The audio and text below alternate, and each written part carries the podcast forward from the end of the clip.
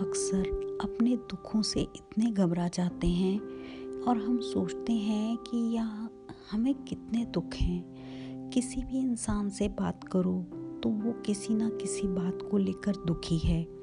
वो ये सोचता है, शायद दुख मुझे ही आए हैं। पर वो ये नहीं जानता कि वो अपने आसपास जिस इंसान से भी बात करता है, उसे कोई ना कोई दुख, परेशानी या चैलेंज है। ये दुख परेशानी या चैलेंज उसे इंसानों को ही नहीं आते। अगर हम अपने इतिहास को पढ़ें तो राजा महाराजा यहाँ तक कि राम, श्री कृष्ण, गुरु अर्जन देव जी, जीसस क्राइस्ट, गुरु तेग बहादुर जी, और भी बहुत सारे एग्जाम्पल्स हम देख सकते हैं। कि इतन हमारे लॉर्ड्स एंड गॉड्स को भी परेशानियाँ लाइफ में आई चैलेंजेस आए। इसका मतलब कि विधि का विधान सबको मानना पड़ता है। हेलो फ्रेंड ज़िंदगी के रंग मिट्टी के संग में आपका स्वागत है। आज मैं आपको एक बात बताना चाहती हूँ कि विधि का विधान हर किसी के लिए एक जैसा होता है। भले वो हमारे गुरु हों, भले वो कोई राजा हो या भले वो कोई एक आम इंसान हो। भगवान श्री राम का विवाह और राज्याभिषेक दोनों ही शुभ मुहूर्त देखकर किए गए थे।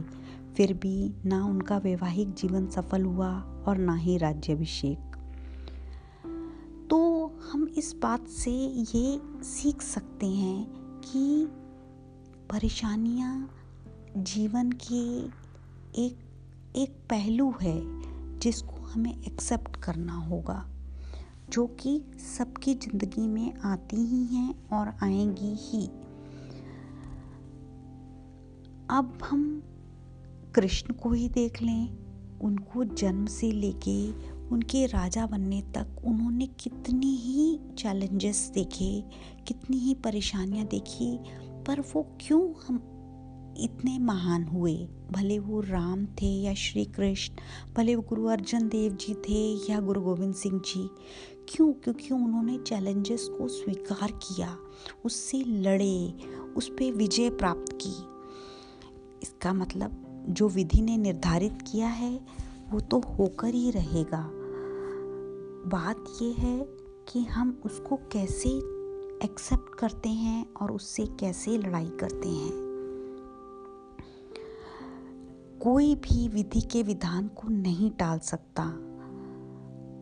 भले वो कितना ही समर्थ हो, लेकिन ज़रूरत है उसके साथ लड़ने की।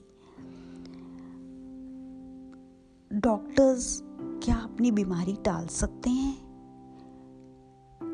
क्या कोई प्लेयर अपनी चोट टाल सकता है, लेकिन वो उससे लड़ता है और वो फिर खड़ा हो जाता है उस चीज़ से लड़ने के लिए और उस पर विजय भी प्राप्त करता है।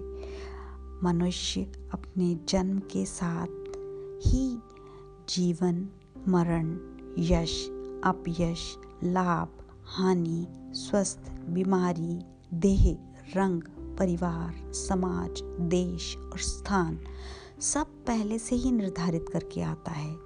इसलिए हमको बहुत ही सरल रहना चाहिए, सहज रहना चाहिए। मन, कर्म, वचन से सत्कर्म में रहना चाहिए। मुहूर्त ना जन्म लेने का है और ना मृत्यु का। सब चीज़ें अर्थहीन हैं। जितना सादा जीवन जिएँगे और जितने विचार अच्छे रखेंगे, उतना ही हम अच्छा जीवन जी पाएँगे। अपने जीवन को ज़्यादा कॉम्प्लेक्स या कॉम्प्लिकेटेड करके जीना हमारे लिए परेशानी का कारण बनता है और दिखावे का जीवन बहुत दिन तक जी के आप खुद ही अपने आप को परेशानी में डालेंगे। इसलिए बिल्कुल सादा जीवन और उच्च विचार रखिए। धन्यवाद।